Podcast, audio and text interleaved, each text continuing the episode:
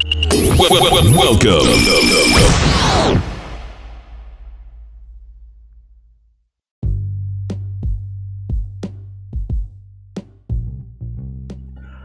Bismillahirrahmanirrahim. Assalamualaikum warahmatullahi wabarakatuh. Delapan setengah jam lagi.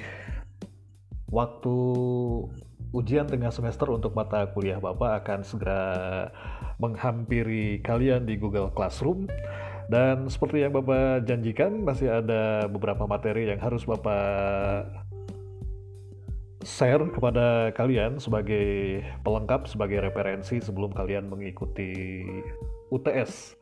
Jadi tolong luangkan waktu mendengarkan materi sampai selesai karena ada kemungkinan yang Bapak sampaikan ini akan menjadi salah satu soal di ujian tengah semester esok hari. Jadi so stay tune.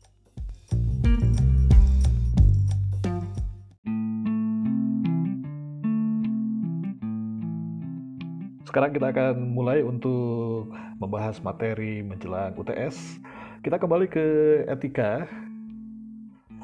Seperti kita ketahui, etika menjadi salah satu hal yang sangat elementer yang tidak hanya harus dipahami oleh para guru di seluruh dunia, tapi juga harus diimplementasikan dalam kesehariannya, baik di dalam lingkungan sekolah maupun di dalam lingkungan masyarakat.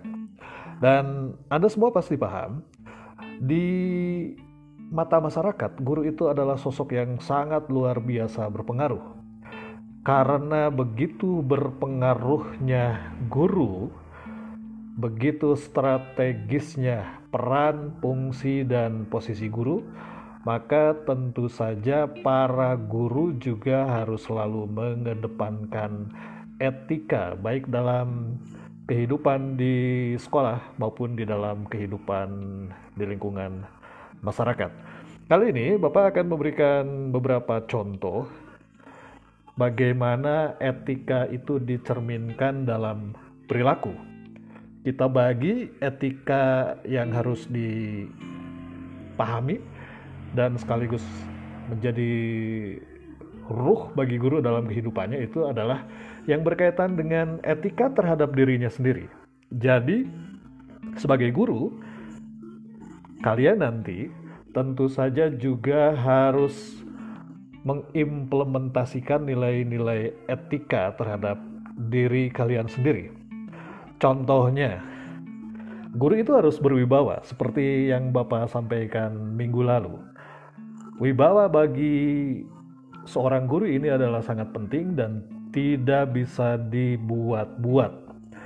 Tapi kalau dicontohkan dalam perilaku, salah satu ciri guru yang memiliki etika terhadap dirinya sendiri berkaitan dengan kewibawaan itu bisa dicerminkan dari cara dia bersikap. Guru itu harus tenang, guru itu harus memiliki keuletan agar menjadi motivasi bagi para murid-muridnya untuk mengikuti perilaku yang melekat pada gurunya. Lalu yang berikutnya, guru itu juga harus memiliki kesiapan alami.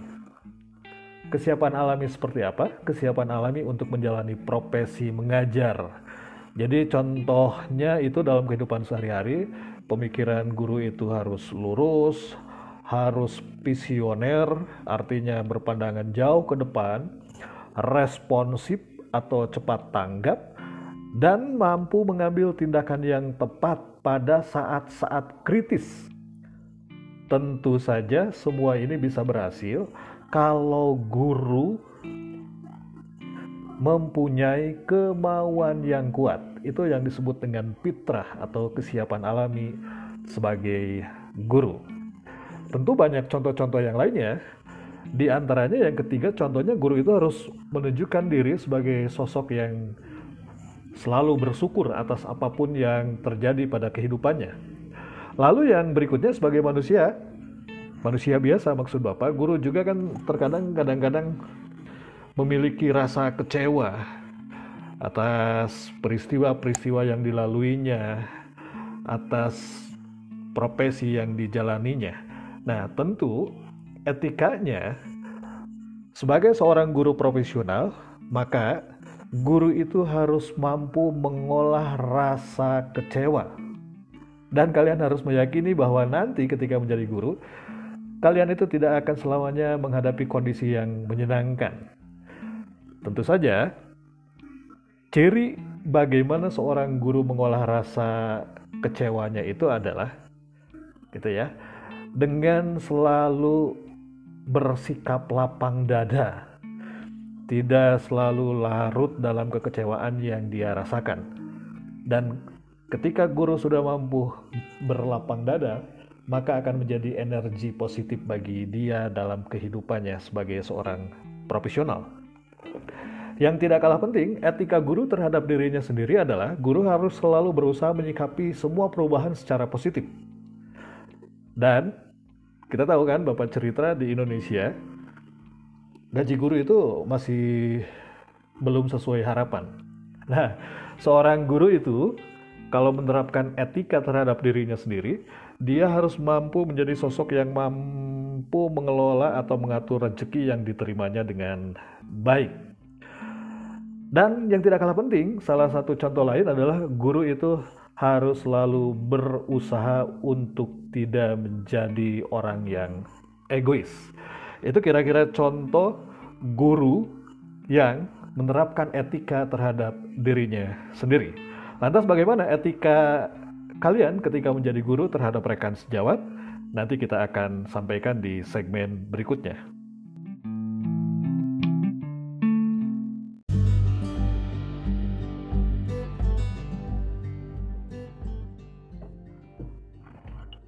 Ayo kita lanjutkan lagi para mahasiswa. Sebelum Bapak menyampaikan bagaimana etika seorang guru terhadap teman sejawatnya, Bapak perlu sampaikan informasi penting. Di podcast ini ada dua soal wajib yang harus kalian kerjakan di UTS nanti. Jadi UTS-nya kalian harus mengerjakan 5 soal. Bapak memberikan pilihan 7 sampai 10 soal untuk kalian kerjakan. Tiga soal pilihan silahkan kalian nanti lihat di lembar soal UTS di Google Classroom. Sedangkan dua soal wajib yang harus kalian kerjakan, soalnya akan Bapak bacakan langsung di podcast ini di segmen-segmen berikutnya. Sudah cukup jelas? Kalau sudah cukup jelas, sekarang kita bicara tentang bagaimana seorang guru harus menerapkan etika ketika dia berada dalam lingkungan tempatnya bekerja. Kita tahu di lembaga pendidikan, seorang guru secara personal itu harus bisa bekerja sama dengan guru-guru yang lainnya atau juga tenaga kependidikan yang ada di sekolahnya. Hal yang paling penting etika guru terhadap rekan sejawat di antaranya yang pertama adalah dia harus memahami arti pentingnya kerjasama. Ini sangat penting karena sebagai seorang profesional dia tidak bisa menjalankan tugasnya secara sendiri. Tentu tujuan-tujuan yang diinginkan oleh institusi, tujuan-tujuan yang diharapkan dan tercantum dalam kurikulum itu bisa dicapai kalau antara guru yang satu dengan guru yang lainnya memiliki harmoni dalam bekerja. Jadi, pemahaman tentang bagaimana pentingnya bekerja sama itu menjadi etika yang melekat dari seorang guru terhadap rekan sejawatnya. Lalu yang berikutnya, etika guru terhadap rekan sejawatnya itu diimplementasikan ya dalam bentuk rasa toleransi satu sama lain. Ya. Itu. Rasa toleransi ini sangat penting agar pekerjaan seorang guru itu tetap bisa berjalan sebagaimana yang diharapkan. Kondusif lah pokoknya. Yang berikutnya, seorang guru juga itu harus mampu memiliki rasa apresiatif terhadap apa pun yang menjadi kelemahan atau kelebihan dari teman sejawatnya. Ya. Jadi karena tidak sempurna tentu saja ada kelemahan-kelemahan, kelemahan kita, kelemahan rekan kita, tapi satu sama lain juga memiliki kelebihan-kelebihan. Biasakan kita untuk selalu memberikan apresiasi apa pun atas pencapaian yang sudah dilakukan atau kompetensi yang dimiliki oleh teman sejawat kita nanti di sekolah. Dan yang berikutnya, etika guru terhadap rekan sejawat itu juga harus ditunjukkan dengan kebiasaan untuk selalu sharing, selalu berdiskusi atau bermusawarah terhadap apa pun yang lagi dikerjakan atau sedang direncanakan. Itu kira-kira uh, beberapa contoh yang berkaitan dengan etika guru terhadap rekan sejawatnya. Yang paling penting dan esensial adalah etika kita terhadap murid-murid kita atau peserta didik. Ya. Jadi seorang guru itu bukan wajib lagi. Harus mendarah daging, memahami dan mengimplementasikan etika terhadap peserta didik. Ibnu Jamaah ya menyebutkan ketika menghadapi murid-muridnya seorang guru itu harus memahami atau melakukan beberapa hal. Yang pertama, saat bekerja, saat menjadi guru bagi murid-muridnya, dia harus selalu mengedepankan tujuan bahwa apa yang dilakukannya dalam menyebarkan ilmu itu adalah untuk mendapatkan ridho dari Allah Subhanahu wa taala. Ini sangat penting. Lalu yang berikutnya, dia juga harus memiliki niat yang baik, memiliki niat yang tulus ketika dia mengajar, membimbing, melatih para peserta didiknya. Lalu yang berikutnya, dia juga harus menjadi orang yang sangat menyukai ilmu dan lebih menyukai dia mengamalkannya. Itu ya. Etika yang berikutnya adalah sebagai seorang guru, maka dia itu harus menghormati kepribadian para muridnya. Bahkan di saat para muridnya keliru atau salah atau lupa dalam melakukan sesuatu. Bapak menyampaikan kepada kalian bahwa murid-murid kita itu adalah manusia yang unik satu sama lain memiliki perbedaan yang sangat elementer. Dan ini menjadi bagian terpenting bagi guru untuk menghormati keunikan dan kepribadian khas dari murid-muridnya. Lalu yang berikutnya adalah sebagai seorang guru kalian juga nanti itu harus selalu memberikan peluang terhadap murid-murid kalian yang menunjukkan kecerdasan dan keunggulan. Jadi yang uh, berada di tingkat atas ya di kelompok Higgs itu harus selalu diberi peluang, diberikan ruang oleh kalian sebagai guru agar mereka mampu menunjukkan potensi kecerdasan dan keunggulannya. Lalu juga jangan lupa ya, kalian juga harus memberikan pujian. Ya, Bapak menyampaikan kan ada tiga hal elementer yang harus dilakukan oleh guru. Yang pertama reward, yang kedua adalah reinforcement dan yang ketiga adalah punishment. Mana yang harus didahulukan? Yang harus didahulukan adalah memberikan penghargaan, contohnya dalam bentuk pujian. Dan sebaiknya dihindari memberikan hukuman atau punishment. Ya.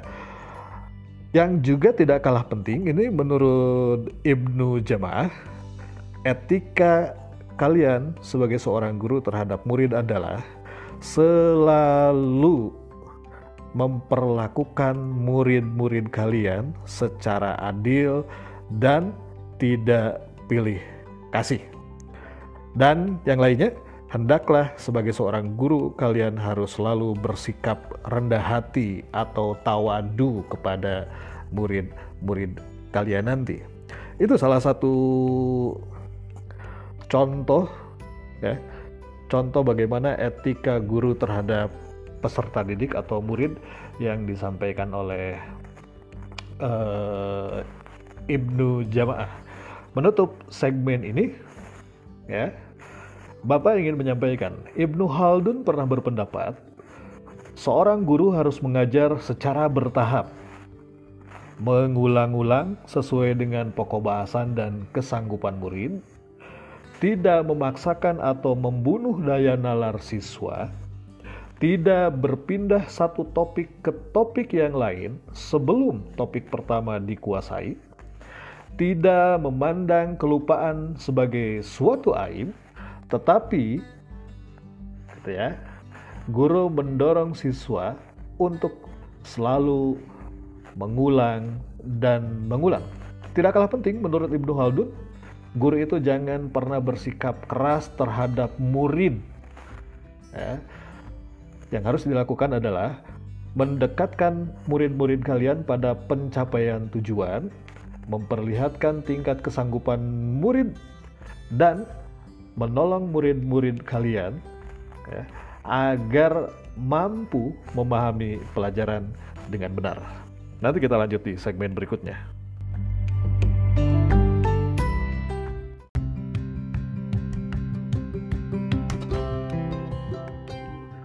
Sekarang tiba saatnya untuk soal wajib nomor satu yang harus kalian kerjakan dalam UTS. Jadi ini soal nomor satu. Ya, apa soalnya? Bapak tadi menyampaikan kepada kalian bagaimana etika seorang guru terhadap para muridnya atau peserta didiknya. Bapak petik pendapat dari Ibnu Khaldun dan juga pendapat dari Ibnu Jamaah. Sekarang soal yang harus kalian jawab adalah ya, etika yang harus dilakukan seorang guru terhadap muridnya juga pernah disampaikan oleh Imam Al-Ghazali dalam kitabnya yang berjudul Ihya Ulum Al-Din. Nah, silahkan kalian sampaikan hal-hal apa saja yang disebutkan oleh Imam Al-Ghazali dalam kitabnya tersebut. Bapak ulangi untuk soal yang pertama, soal wajib. Jadi, apakah pendapat Imam Al-Ghazali tentang etika yang wajib dilaksanakan oleh seorang guru terhadap murid-muridnya. Itu satu a B-nya, di Indonesia ada seorang ulama besar. Beliau adalah pendiri Nahdlatul Ulama. Tentu kalian sudah sering mendengar nama beliau. Beliau adalah Kiai Haji Hasim Asyari. Jadi untuk pertanyaan 1B adalah paparkan pendapat Kiai Haji Hasim Asyari tentang etika guru terhadap murid-muridnya. Itu soal wajib nomor satu yang harus kalian kerjakan, yang A-nya paparkan pendapat Imam Al-Ghazali, yang B-nya adalah paparkan pendapat Kiai Haji Hasim Asyari. Tentang apa? Tentang etika guru terhadap para siswanya. Kita lanjutkan Tentu nanti kalian mencari hal-hal yang lebih komprehensif berkaitan dengan etika guru terhadap dirinya sendiri, terhadap rekan sejawat, terhadap peserta didik. Sekarang Bapak tambahkan beberapa contoh etika guru terhadap orang tua murid atau wali peserta didik. Ya. Yang pertama adalah terhadap wali atau peserta didik, seorang guru hendaknya selalu mengadakan hubungan timbal balik jadi komunikasi yang harmonis, sehat, interaktif ini menjadi sesuatu yang wajib dilakukan oleh seorang guru. Yang berikutnya, segala kesalahpahaman hendaknya diselesaikan secara musyawarah dan mupakat. Jadi kalau seorang guru merasa siswanya ini memiliki masalah, maka komunikasikan dengan orang tua. Nah, cara berkomunikasinya tentu harus mengedepankan apa yang Bapak sebut tadi dengan cara musyawarah dan mupakat. Yang ketiga, tentu banyak contoh-contoh yang lainnya, Bapak sebutkan tiga saja. Guru juga harus selalu memberikan informasi kepada para orang tua atau wali murid secara jujur dan objektif mengenai perkembangan murid-muridnya. Ini Bapak kira cukup penting. Itu tiga contoh etika guru terhadap orang tua atau wali peserta didik. Etika yang terakhir yang harus dipahami dan tentu saja dilaksanakan oleh seorang guru adalah etika guru terhadap masyarakat. Ya. Contohnya seperti apa? Bapak juga berikan tiga contoh saja, banyak contoh-contoh yang lainnya. Yang pertama, guru hendaknya selalu berusaha berpartisipasi terhadap lembaga serta organisasi-organisasi di dalam masyarakat. Ya, jadi karena guru itu selalu dianggap sosok yang serba tahu, bahkan banyak orang yang berpikir guru itu adalah manusia yang sangat sempurna, maka anda itu akan tiba pada satu posisi, gitu ya. Anda menjadi orang yang dituntut selalu berperan aktif dalam berbagai dinamika kehidupan masyarakat, dan Anda harus melakukan itu nanti. Lalu yang berikutnya, guru juga hendaknya ya, selalu bersikap untuk melayani dan membantu memecahkan berbagai masalah yang timbul di dalam masyarakat sesuai fungsi dan kemampuannya. Sedangkan contoh yang ketiga adalah guru juga hendaknya menghormati dan menyesuaikan diri dengan adat kebiasaan masyarakat. Di mana pun nanti kalian ditempatkan, sebagai guru misalkan, guru PNS kalian ditempatkan di sebuah daerah, di satu wilayah, maka yang harus kalian pertama lakukan adalah menghormati adat istiadat, kebiasaan masyarakat di tempat kalian bertugas nanti. Itu beberapa contoh etika guru terhadap banyak elemen. Dan sekali lagi, tidak hanya harus dipahami, tapi harus diimplementasikan dalam perilaku-perilaku keseharian. Keseharian siapa? Keseharian Anda sebagai guru. Di mana? Di sekolah dan juga di lingkungan masyarakat. Nanti kita teruskan di segmen berikutnya.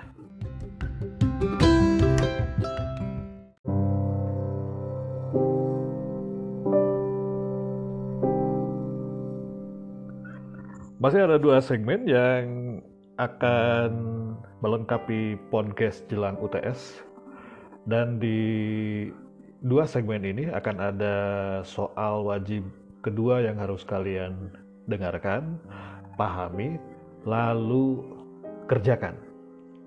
Nah, apakah di segmen sekarang atau segmen nanti? Ya, dengerin saja sampai tuntas. Sebagaimana kita ketahui bersama, ya, para profesional atau orang-orang yang mengampu satu profesi dalam kehidupan sehari-hari, tentu mereka itu terikat dengan kode etik kode etik ini biasanya ya, diatur oleh wadah profesi tempat para profesional bernaung. Jadi misalkan kalau seorang dokter, maka dia itu harus menaati kode etik dokter Indonesia yang dirumuskan oleh Ikatan Dokter Indonesia. Begitu juga dengan guru. Ya. Meski hari ini banyak sekali organisasi profesi guru, tetapi kalian harus memahami ada organisasi guru tertua di Indonesia dengan jumlah anggota paling banyak, yaitu Persatuan Guru Republik Indonesia. Dan kode etik guru Indonesia ini sejarahnya secara historis dirumuskan oleh Persatuan Guru Republik Indonesia atau PGRI.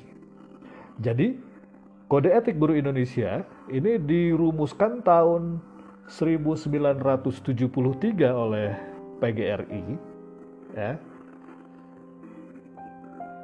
Yang nah, yang apa?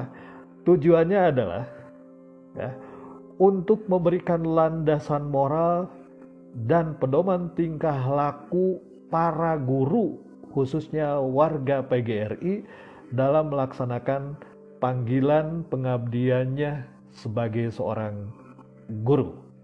Ya.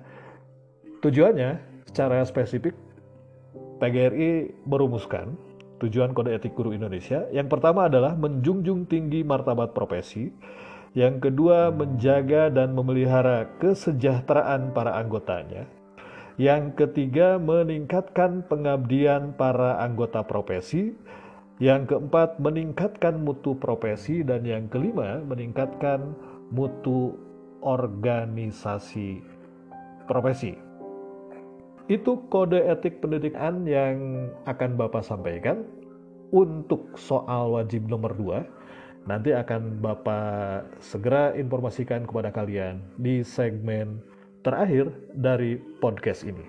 Tunggu sebentar.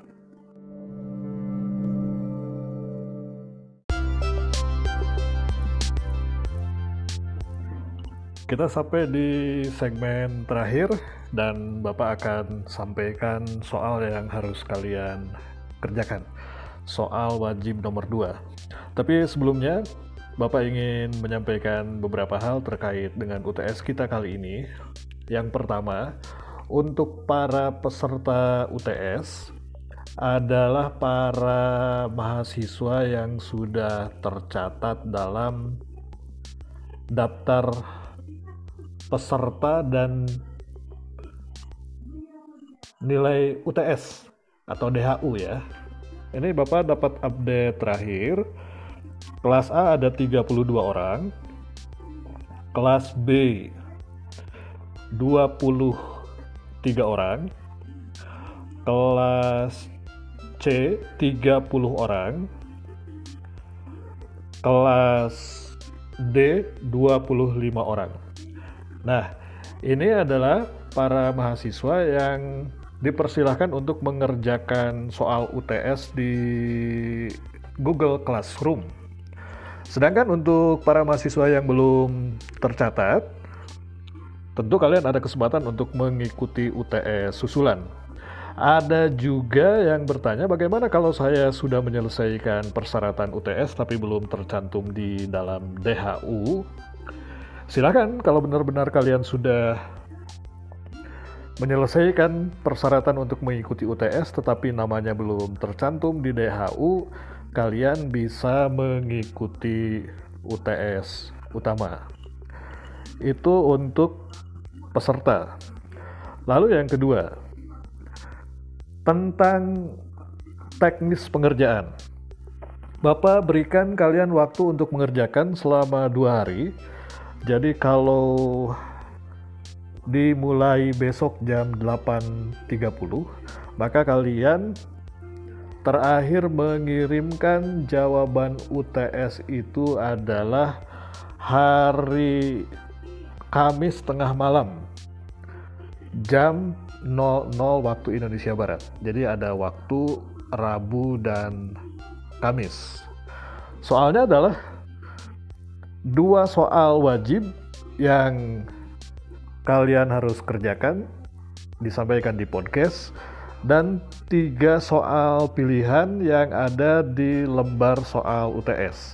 Jadi semuanya itu adalah 5 soal yang harus kalian kerjakan. Dua di podcast. Jadi nanti kalian untuk pertanyaan nomor satu dan nomor dua soalnya ada di podcast ini. Sedangkan untuk soal berikutnya, kalian tinggal memilih dari soal-soal yang ada di lembar soal. Bapak kira cukup jelas untuk peserta dan teknis. Yang ketiga adalah bagaimana sifatnya. Ya, sifat dari UTS ini tentu saja dengan kondisi yang ada adalah open book. Jadi kalian boleh membuka buku, mencari referensi-referensi. Ya. Untuk materi-materi perkuliahan, kalian bisa akses di link yang nanti akan Bapak share di grup kelas masing-masing. Jadi materi-materi dari pertemuan pertama itu akan Bapak share di link yang akan Bapak bagikan di grup WA kelas masing-masing. Ya, sekarang kita sampai pada pertanyaan kedua. Pertanyaan kedua itu adalah silahkan kalian untuk 2A-nya tuliskan kode etik guru Indonesia seperti tercantum atau termuat berdasarkan rumusan dari Persatuan Guru Republik Indonesia. Kalau tidak salah ada 9 kode etik guru Indonesia. Yang B-nya berikan pendapat kalian tentang kode etik tersebut. Jadi misalkan menurut saya kode etik itu sudah memuat bla bla bla bla bla. Atau kalian Menurut pendapat saya, kode etik tersebut harus disempurnakan karena ada hal-hal yang belum tercantum, yaitu bla bla bla bla. Jadi silakan kalian baca satu-satu, sesudah itu kalian simpulkan. Jadi berikan pendapat kalian tentang kode etik guru Indonesia. Itu soalnya untuk nomor dua. Jadi dua soal wajib itu tadi yang satu A dan B, yang kedua A dan B juga. Sisanya kalian memilih tiga soal yang ada di lembar soal UTS yang akan Bapak share di mana? Di fitur tugas Google Classroom masing-masing kelas. Karena sudah cukup panjang Bapak berbicara, Bapak harus mengakhiri podcast ini. Sudah mau menjelang sahur, Silakan kalian kerjakan dengan sepenuh hati. Yang harus dihindari adalah kalian melakukan hal-hal yang tidak seharusnya kalian lakukan. Di antaranya apa? Mencontek jawaban teman. Karena semua akan Bapak baca, kalau kalian nyontek, itu tentu saja Bapak tidak akan berikan nilai. Bapak harus pamit, sekali lagi selamat menempuh UTS. Mudah-mudahan kalian memperoleh nilai terbaik karena nilai UTS juga akan menentukan IP kalian di akhir semester setelah mengikuti seluruh pertemuan dalam mata kuliah saya. Sukses untuk semuanya, selamat menjalankan ibadah puasa, tetap semangat, semoga Allah selalu melindungi kita semua. Terima kasih. Wassalamualaikum warahmatullahi wabarakatuh.